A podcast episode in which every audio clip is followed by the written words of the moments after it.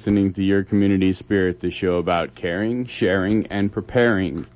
That was Down by the Levee by Tony D. We have some really exciting news and a lot, a lot of happenings. Yes. You have that? I couldn't find the article about it, Okay. but uh, we have uh, the the short and quick version is the Varsity Theater uh, is is going to continue to exist, and it's not going to be empty anymore, at least pretty soon, because uh, the Kerasotes, the company that's been sitting on it for years and letting it go empty. See, I'm not bitter at all, am I? The co- yeah, Kerasotes, the company that owns it and that's been letting it sit empty for years, is uh, is being charitable and donating it to the city, and the city has talk of uh, you know using it for the stage company and for Carbondale Community Arts. So this wonderful historic theater that uh, we have in downtown Carbondale is going to actually see some use again. So that's exciting news. And that's what's happening now. Let me get to d- today in history. Today is Friday, November 16th, just in case you didn't know, the 320th day of 2007. There are only 45 days left in this year. 100 years ago on this day, on November 16th, 1907, Oklahoma became the 46th state of the Union. On this date in 1776, British troops captured Fort Washington in New York during the American Revolution. I actually just was reading a book about that whole it was it was it it almost didn't happen the American Revolution that whole series there. Hmm. In 1933 on this date the United States and the Soviet Union established diplomatic relations and 1 year ago Democrats Democrats embraced Nancy Pelosi as the first woman House Speaker in history but then selected Steny Hoyer as the majority leader against her wishes. That's this day in history. Yes, this day in history. And so now we have some happenings, happenings which may, you know, in their own little way, make history. Someday they may be reading that, the this day in history 50 years from now, and things going on today will be mentioned. Why 50 years ago? I think next year. Yeah, next year. but let's see. Uh, our first happening is a global warming rally. Protest Peabody's global warming pollution. Peabody Energy is the world's largest coal company and largest enabler of global warming pollution. They're proposing a massive coal fired power plant and liquid coal facilities throughout the Midwest that will accelerate global warming. Uh, just three of these projects would emit as much global warming pollution as seven Northeast states are proposing to eliminate from all of their power plants. You know, so all these states have gotten together and eliminated all of this pollution, and then just a few of Peabody's projects would just knock all that out. would, pick up the slack, you might say. At a time when the world is trying to reduce global warming pollution, Peabody's forging forward with the la- largest new sources of global warming emissions seen in this country for 20 years. Uh, so if we're going to stop global warming, you have to stop big coal. And they're organizing a uh, protest in opposition to Peabody's plans to increase global warming warming pollution. That's coming up uh, tomorrow at 1 p.m. It's going to be across from Peabody's headquarters, which, in case you don't know, is in nearby St. Louis. We got some bad people in St. Louis. Yeah, there, there's lots of there's Monsanto's in St. Louis, uh, Peabody's in St. Louis. Uh, I, I guess maybe some of the uh, uh, uh, master villains from the Midwest congregate in St. Louis. I was wondering why there's so many activists who live in St. Louis. yeah, that's why they gotta- counter counteract it. Yeah, they know they'll have no shortage of things to do. So that's at 1 p.m. in St. Louis. Uh, it's at uh, 700 Market Street in downtown St. Louis is where the Peabody headquarters is. Now, this has been an issue that is near and dear to my heart, and I've been talking about it for a few months now the Great Energy Bill debate of 2007. As 2007 winds down, it remains unclear whether this year will see any major energy legislation signed into law. Earlier this year, leaders in Congress promised far reaching action on energy independence initiatives for the U.S., as well as sweeping reforms designed to impact climate change. But as is the case with many congressional changes, any changes that do happen will happen slowly and with much discussion. Right now, there are two p- key pieces of energy legislation, one passed by the House and one by the Senate, that have been languishing for months on Capitol Hill. The chief barrier to any forward progress is the fact that they are starkly different animals. While there have been rumblings over the past several weeks about hammering out a compromise that would ideally retain the best features of both bills, I mean, each one of the bills has some really good features. Let's see. th- There is even differing opinion on the best approach for, well, achieving such a compromise. Hmm. Some legislators are still hoping to see a formal conference committee appointed where negotiators from both chambers will try to draft a compromise, while others see marathon closed door talks as a way to circumvent a committee and produce a new energy bill that will win approval in both houses of Congress. If the Congress does manage to produce a bill that all members can agree on, it still needs to meet with, well, presidential approval, of course. There's also some concern that any additional environmental legislation, such as the Lieberman Warner's Americans Climate Security Act, will stall until broader energy legislation agreements are reached. So, as the thumb wrestling continues, we thought we'd provide you with a side by side comparison some of the key features of the two bills in their current embodiments. Now, the House Energy Bill, H.R. 3221, is called the New Direction for Energy Independence, National Security, and the Consumer Protection Act. Yes. Hmm. Yeah. The Senate Energy Bill, H.R. 6, Renewable Fuels, Consumer Protection, and Energy Efficiency Act of 2007. I think it hmm. said exactly the same thing in different words. Yeah, it's, it's saying something very similar, but they word it differently. But then you go down, and some of the stuff, like for example, renewable energy provisions. In the House bill, they require electric utilities to provide 15% of their power from renewable energy sources by 2020. The Senate bill has nothing about renewable energy. Um, the House bill establishes Department of Energy programs for research, development, and demonstration of marine renewable energy include wave and current power and new hydropower technologies and geothermal and solar energy. There already is that, but they're going to continue to fund it. Yeah. Um, the Senate bill only prov- will provide money for new technologies, such as wave technologies, which is interesting. Um, the House bill tax oil companies to raise over $15 billion to provide funding for energy efficiency and renewable energy initiatives. The Senate bill, natural gas savings plan to be required to reduce oil use by 2.5 billion ga- barrels per day by 2016. Let's see what else. Um, in the House bill, there are no motor vehicle efficiencies, while in the Senate bill, um, increase the CAFE standards to achieve at least 35 miles per gallon standard by 2020. Yeah, and House bill has no uh, no provisions for mandating biofuels, and the Senate bill does. It's very interesting because it's like, one bill has something really, really good in it, and then the other bill has nothing. Yeah. Like the House bill has something really, really good for renewable energy, and the Senate bill has nothing. And then the Senate bill has really, really good about um, increasing fuel efficiency standards, and the House bill has nothing. Yeah. It's like, so then when you try to make a hybrid of the two, there's going to be some people who want to cut it one way and some who want to cut it the other way. right. And um, the main thing that really gets me is, as of now, the Senate bill has no tax credits.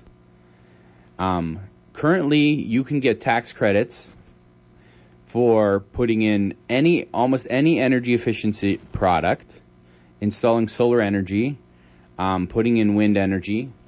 Um, the House bill eliminates tax benefits for purchases of SUVs for business use. Hmm. Extends 30% investment credits for solar energy and fuel cells through the end of 2016. Currently, you can get um, up to 30% of the cost of a solar system um, back in tax credits.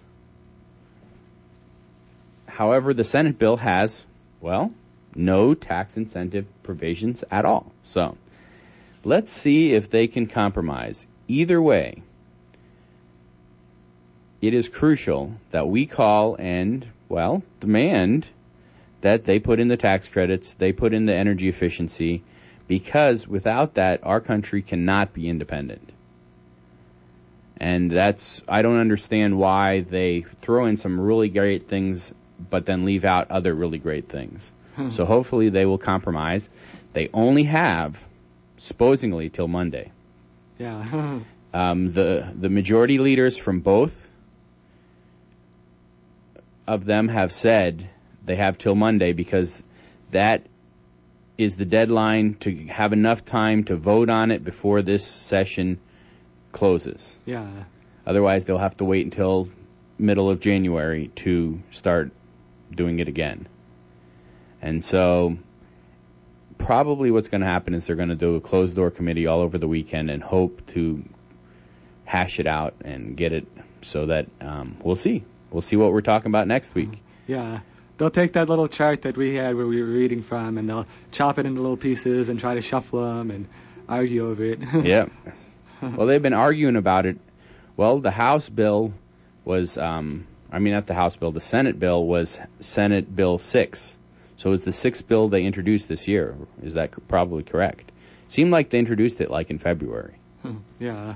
And so It's the- been a while. Yeah, they've been talking about it all year long. So, in other happenings, Yes, other happenings. One is the uh, farmers market is still open through the end of November here in Carbondale. There's always good goodies at the farmers market. yeah, there's now's the time to get your squash, your potatoes, your pumpkins, um, your garlic, all that stuff that can stick around and stay for most of the winter. Stock up on it. Yeah, Yeah, get the good stuff. yeah, get it now while it's still there.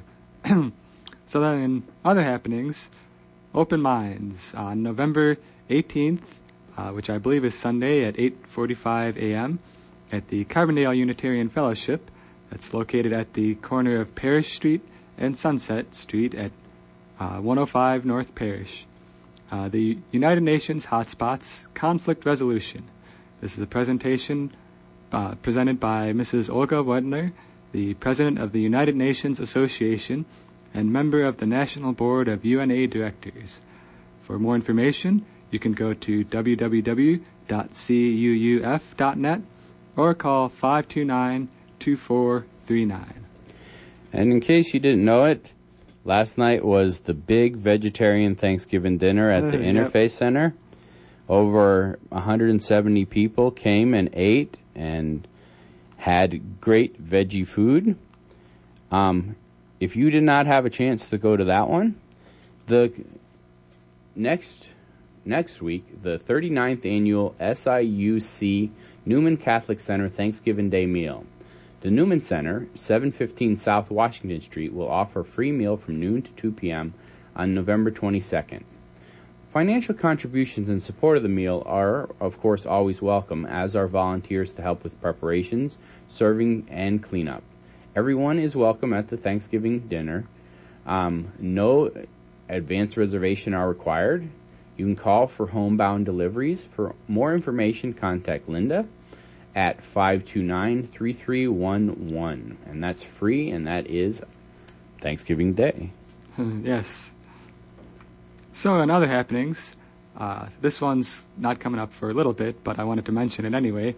Uh, another Open Minds event on November 25th at 8:45 a.m. at the Carbondale Unitarian Fellowship. They'll be having a presentation, Gaia House, an interfaith center for the 21st century.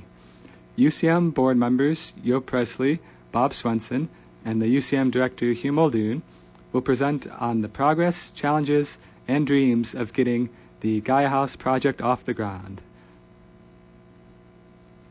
And I just wanted to put this out. Have you heard of the Alternative Gift Fair, which is held every year in the first week in December? This year it's Sunday, December 2nd from 2 to 5 p.m. at the Church of the Good Shepherd, which is at 515 Orchard Drive. Now, what the Alternative Gift Fair is, is different groups and um, primarily nonprofits set up booths and explain what they do.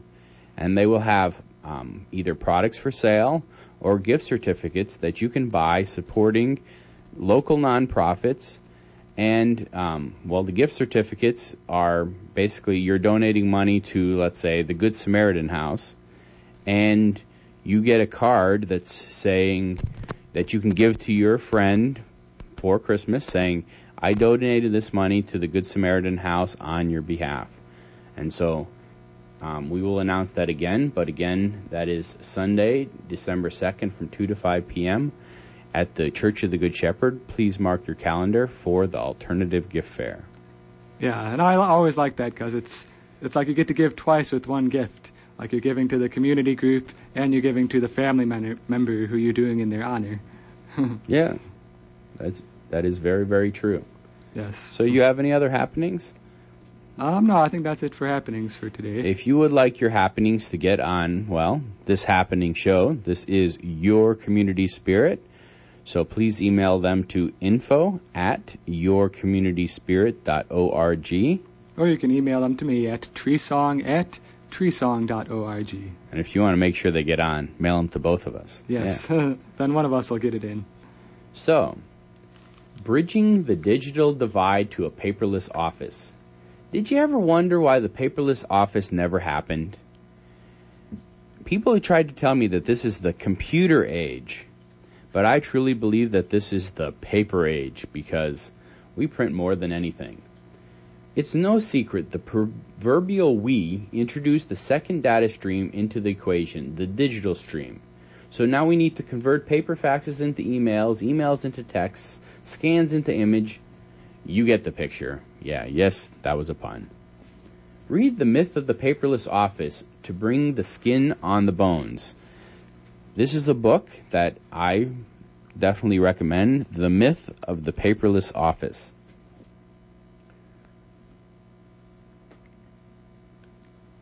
Let's see what else I got here. Tainted meat is available for sale in the USA. Tainted meat. Yeah, tainted meat. Courtesy of the E. coli loophole. If the producers of meat stick a cook only label on it, then it can be sold to food processing companies and used for cooking meat products in, like meatloaf, pre cooked hamburgers. Others says that accepting any E. coli in a packing plant raises the possibilities that clean meat will get contaminated. I just say, yuck. I'm thinking of going vegetarian full time. I mean, literally, the idea that they can just slap a label, it's got, they know it's got E. coli in it, but they can slap a label on it that says cook only, yeah. and they're allowed to sell it. yeah.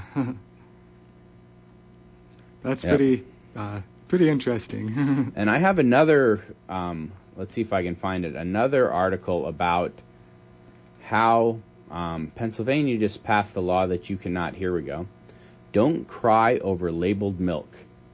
Pennsylvania bans hormone and antibiotic free labels on dairy products. Basically, what happened is the Pennsylvania um, state agricultural officials have passed the, it that anything they can you cannot put a label that says hormone free Hmm. or antibiotic free. So they've uh, outlawed consumer choice then. Exactly. The ruling takes effect January 1st and will affect at least 19 companies that label their milk or other dairy products as having come from cows that are free of hormones, antibiotic, um, recombined bo- bovine growth hormone. New Jersey and Ohio are considering several bans. Monsanto, the company that manufactures the most common growth hormone given to cows, among other things, defended the ruling. Michael Doane, the company's spokesflax, said the hormone free label, quote, implies to consumers who may or not be informed on these issues that there's a health and safety di- difference between these two milks, that there's a good milk and there's a bad milk. And we know that's not the case. Or didn't you people get the memo? Hmm. Straight to the source Pittsburgh Post Gazette, Associated Press. Can you believe that? They people cannot label that it's antibiotic free. yeah. They, uh, yeah, I mean it's it's aggravating me because let's say, I mean let's say you even believe that it's uh, uh, you know better to have tons of antibiotics in the meat. Still, you should allow people to have the choice one way or the other. I mean, is it going to say in the milk that it's you know, you know, bovine growth hormone free in the ingredients? I mean, what what if someone wants that, and how they, will they how will they know that this milk is you know free of Yeah. that stuff if it doesn't say it anywhere on the label? Yeah, it doesn't let consumers have the choice to uh, decide what they eat and don't eat. Yep, it's oh well. So, in other news, the consent of the governors. Midwest governors sign Greenhouse Gas Reduction Pact. The governors of six Midwestern states and the premier of the Manitoba, of Manitoba up in Canada, signed on to the Midwestern Greenhouse Gas Reduction Accord uh, this week. This is the first such multi-state program in the U.S. Midwest, and apparently a little bit of Canada too.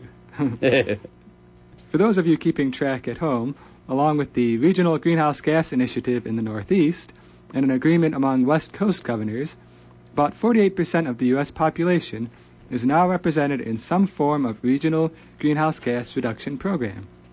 The Midwest Agreement commits Illinois, Iowa, Kansas, Minnesota, Michigan, Wisconsin, and Manitoba to setting up a regional cap and trade system for trading emission credits. Uh, credit trading would begin in 2010, but no reduction goal has been established yet. Indiana, Ohio, and South Dakota also signed on, but only as observers. At the same conference, 12 Midwestern governors agreed to various. Excuse me. You said they signed on, As but only. abs- uh, how can you sign on to something as an observer? I'm not even sure. I guess they're going to watch and see, and maybe participate if it goes well. Well, that's everybody. yeah. It's, okay. It's like that know. just caught my attention. You Yeah. can sign on to. You can sign that you're participating as an observer.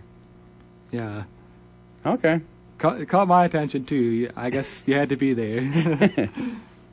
well, at the same conference, 12 Midwestern governors agreed to various other goals, such as aiming to have 30% of the region's electricity come from renewable sources by 2030, and working to increase the use of biofuels. Straight to the source, Milwaukee Journal Sentinel. Walk 30 minutes every day. Save the planet. Save your, well, I was going to say soul, but mainly save your health by losing weight.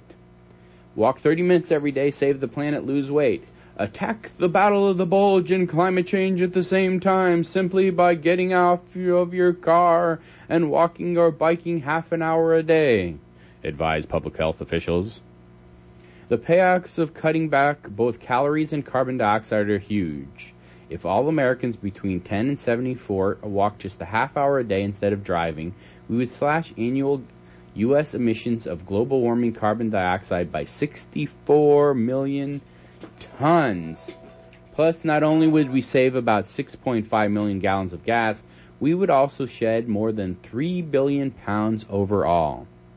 Other benefits of ditching your auto include less smog, fewer deaths from car crashes, less osteoporosis, and less depression, since exercise s- stimulates those good feeling endorphins.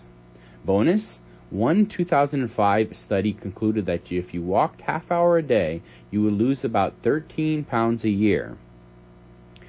And um, I still keep, it still comes to mind the study the University of Illinois did that said although our vehicles are getting better gas mileage because we're fatter, we are actually using more fuel than ever before. So not only um, will we save, well, save our, I keep wanting to say souls, but save our health by walking. We will also save um, the planet, and we will save gasoline. And the main thing we'll do though is be much healthier. So, um, don't try to drive right up to the front of the store, park in the back of the lot, and walk into the store. You'll save gasoline by not driving around the parking lot finding a parking space, and more than that, I'll get rid of my gut. I started doing that. I started parking at the back, you know, not right at the front of the store. Yeah. Just park towards the park of the parking lot, and I spend less time driving around, less frustration, but mainly, it just feels good to walk. You know, an extra hundred feet. I don't know. yeah, It's I'm a big fan of walking. Yeah. So let's see. In other news, honk if you love hypocrisy. Meep, meep. Big Auto unveils efficient cars, continues to fight against strict efficiency standards. Well, that's interesting. A little, little bit schizophrenic, I don't hip, hypocritical, you might say. when the LA Auto Show opened, uh, let's see.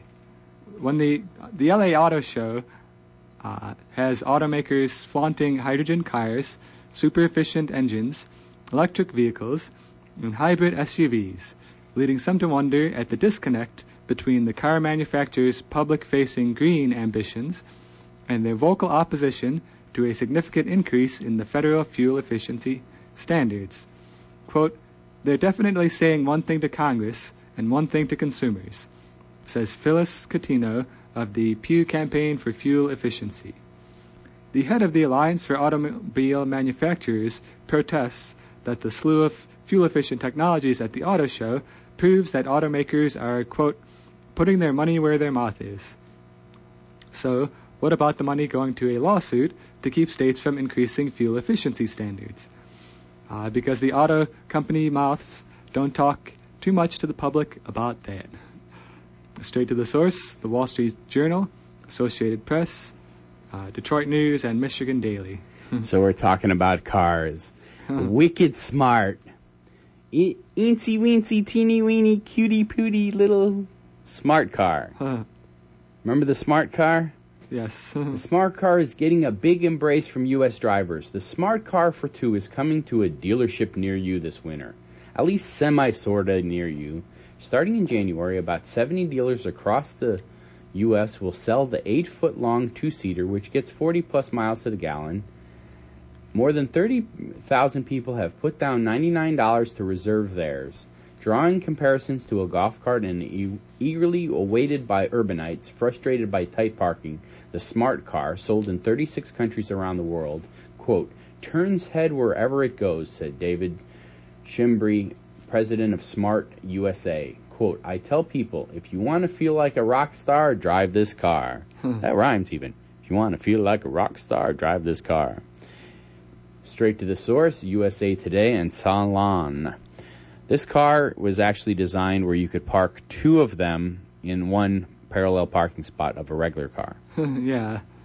They're, But although the US one's going to be bigger, hmm, so it might not fit two of them in a parking slot. yeah. But our our parking slots are bigger here. yeah, some of our parking slots are bigger, so it might work out. here. Supersized. Yeah, I just I'll never forget in Europe when the first time I saw one drive by, and it was um, it was like a taxi cab for one. I forget the the company, but it was literally they could fit one person in there besides them the driver, of course, and like one suitcase. I saw it pull up, and and I've seen videos where they've like um, supercharged them, and they're itsy little bitty little cars, but they get good gas mileage and they're fast. yeah, They're super fast for a little car, so it works good in the city. yeah, because they're a little car, but they've got a good engine, so they just zip. Yep, zippity doo dah, the, the the Zip Smart car. Hey. So, it is still that nice, cool, sunny time of the year where I absolutely love to get out and about in the woods. So, you don't have to do like me, but if you don't do it, I know people who know people who come after you if you don't get out in the woods. yeah, they'll take you out there. Yeah, it's like they'll take you out there and they will stick your face in the dirt because yeah. it's why do we live in southern Illinois? Because of the beauty, but we don't get a chance to go see it. So, take a half hour walk this weekend because you need to walk about a half hour every day. yeah. You don't have to do it every day, but this town is nice and small. You can walk across town and see the beauty of the leaves and the nice crisp air, and it'll get your blood going, and you'll be alive. it's good to be alive. we'll see you again next week.